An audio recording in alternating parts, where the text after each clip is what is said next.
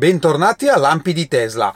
Oggi cominciamo con un'ottima notizia per gli amici tedeschi.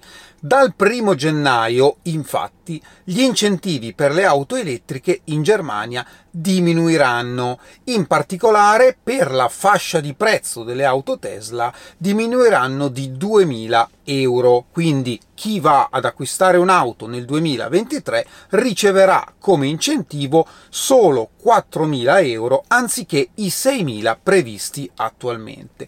Visto che molte auto ordinate quest'anno purtroppo verranno consegnate solo nel 2023 da Tesla, che cosa hanno deciso di fare? Tesla ha deciso di mantenere l'incentivo di 6.000 euro per tutti gli ordini che arriveranno entro la fine del 2022 ma che verranno consegnati nel 2023. Quindi materialmente sta scontando di 2.000 euro le auto a chi le ordinerà entro quest'anno. Questa non è una novità perché è successa tempo fa anche in Italia. Vi ricordo che quando c'erano gli incentivi precedenti a questi eh, ci doveva essere uno sconto concessionario e quindi Tesla solo in Italia proprio per far rientrare le auto negli incentivi eh, ha applicato appunto questo sconto concessionario. Perché Tesla può permettersi di eh, cambiare leggermente i prezzi, applicare queste scontistiche per rientrare in determinati incentivi.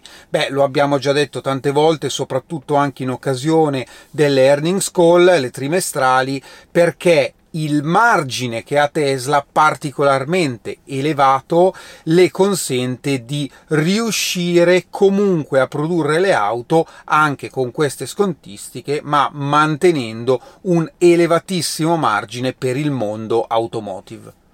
Passiamo ora invece al mondo Tesla Energy, quindi batterie di accumulo. Tesla ha pubblicato oggi su Twitter un video della nuova fabbrica di Lathrop in California, dove producono appunto solo batterie di accumulo e in particolare Megapack. Innanzitutto ricordiamoci che cos'è un Megapack. Ecco, è una batteria di accumulo grande un po' come un armadio a 8 ante, quindi non particolarmente grande, che contiene 4000 kWh, 4 MWh. Ecco, la batteria che io ho lì in garage, eh, quella rossa, ne contiene 13, quindi 13 contro 4000. Capite la differenza nell'utilizzo? Questo è domestico, il megapack è industriale o commerciale. Per cosa si può utilizzare? Fondamentalmente in due modi. Il primo è quello classico, quindi accumulo dell'energia rinnovabile, solare, eolica, eh, idroelettrica, tutto quello che volete eh, accumulo per poi utilizzo quando eh, queste fonti non sono disponibili. Oppure stabilizzazione della rete, cioè quando la rete ha degli sbalzi, le batterie vanno a intervenire mantenendo costante il servizio. Ci sono ovviamente già eh, molte installazioni eh, che vengono usate sia nel primo modo che nel secondo, per darvi un altro ordine di grandezza, eh, giusto per capire, ecco, un megapack di questi, uno solo, potrebbe sostenere circa 500-900 case. Ecco, il range è abbastanza largo perché dipende dagli utilizzi, però ecco, per ehm, capire l'ordine di grandezza parliamo di circa queste cifre. Quindi comunque sia è un eh, settore in crescita, fortissima crescita.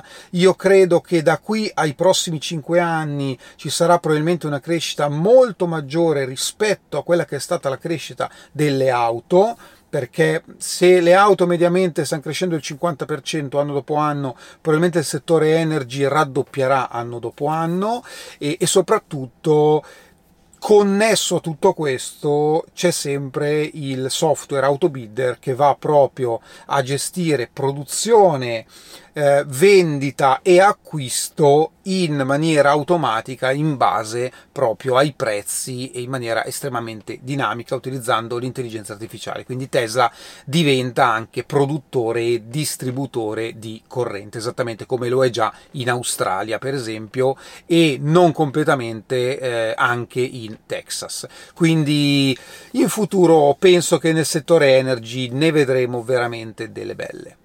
E ora vorrei solo riassumere un po' come funziona il sistema di consegna di Tesla, perché ormai ci avviciniamo alle consegne delle auto del trimestre, ci sono tantissimi che aspettano le Model Y a trazione posteriore e quindi cerchiamo un po' di spiegare come funziona eh, la consegna dell'auto Tesla, non tanto la consegna, ma quello che eh, ci porta proprio alla data di consegna. Quindi vi, vi, potreste trovare in tre condizioni fondamentalmente. La prima è dove sull'app o comunque nel vostro account non c'è nessuna data.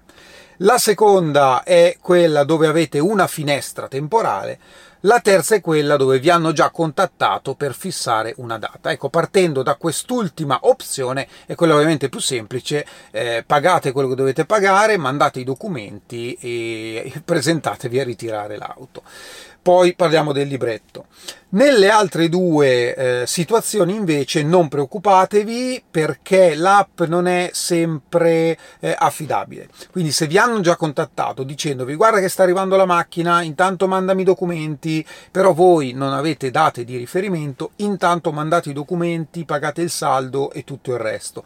Perché questo? Perché stanno arrivando una marea di macchine e in questo trimestre credo che Tesla consegnerà eh, in assoluto eh, il maggior numero di macchine della propria storia in, in, un singolo trimestre. Quindi che cosa sta succedendo? Anche quando le macchine sono ancora in nave, eh, Tesla si sta già portando avanti andando a eh, chiamare i clienti e eh, fissando proprio gli appuntamenti. Quindi fate riferimento a quello che vi dicono gli advisor. Se non avete ricevuto alcuna comunicazione o provate a chiamare e non vi stanno dando informazioni precise, non vi preoccupate perché ancora torno a dire eh, non è detto magari che la vostra auto sia sulla prima nave che arriva magari su quella dopo. Comunque siamo ancora a inizio novembre e abbiamo eh, abbondante tempo fino a fine dicembre per le consegne del trimestre Parlando invece dei libretti, sto vedendo molti che dicono mi hanno chiesto di compilare i documenti, di fare il pagamento, ma io non ho ancora la targa della macchina. È abbastanza normale per due motivi. Il primo perché la macchina è nuova, eh, parlo delle trazione posteriore, eh, e quindi eh, probabilmente la motorizzazione è ancora in fase di eh, omologazione e questo è già successo in passato, eh, non è una novità. Mi ricordo per esempio nel 2017 le Model S eh, con l'autopilot 2.5, che era una nuova omologazione. Molto più vicino a noi le Model Y Performance in arrivo da Berlino, anche lì ci sono stati dei ritardi causa motorizzazione.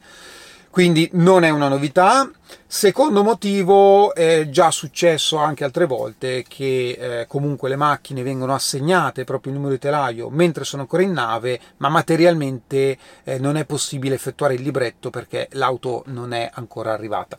Quindi eh, non vi preoccupate che se vi hanno contattato il libretto vi arriverà qualche giorno prima della consegna. Ecco, ci tenevo così a tranquillizzarvi perché se vi hanno contattato le macchine stanno arrivando buona fortuna. Beh, ieri abbiamo parlato della storia di Max, che insomma ormai ci siamo anche per lui, ritirerà la sua Model Y Long Range la prossima settimana, speriamo, dita incrociate. E insomma, dopo che ho fatto la puntata, mi ha voluto ringraziare, insomma, non è la prima volta e insomma vorrei ringraziarlo davvero di cuore e mi ha scritto sempre disponibile ad ascoltare e soprattutto a spiegare e dare i consigli giusti. Un piccolo contributo per andare sempre avanti. Grazie a presto. Saluti Max. Beh, piccolo contributo, lo dici tu, per me è grandissimo. Eh, grazie davvero per aver condiviso con me eh, la, la, la tua storia, insomma, non solo quello che vi ho raccontato ieri, ma anche tante cose che sono successe prima. Vi ricordo che per chi vuole ci vediamo domenica all'autodromo di Modena. io avrò il primo turno 9.45 il secondo turno sempre in mattinata, i due turni il pomeriggio, quindi sarò lì praticamente eh, tutto il giorno. Se mi vedete, insomma, la mia macchina la conoscete, è una Model 3 Performance grigio opaco, quindi penso sia abbastanza unica da riconoscere. E ci vediamo. E per tutti gli altri, grazie come sempre, questo è tutto per oggi e ci vediamo alla prossima. Ciao!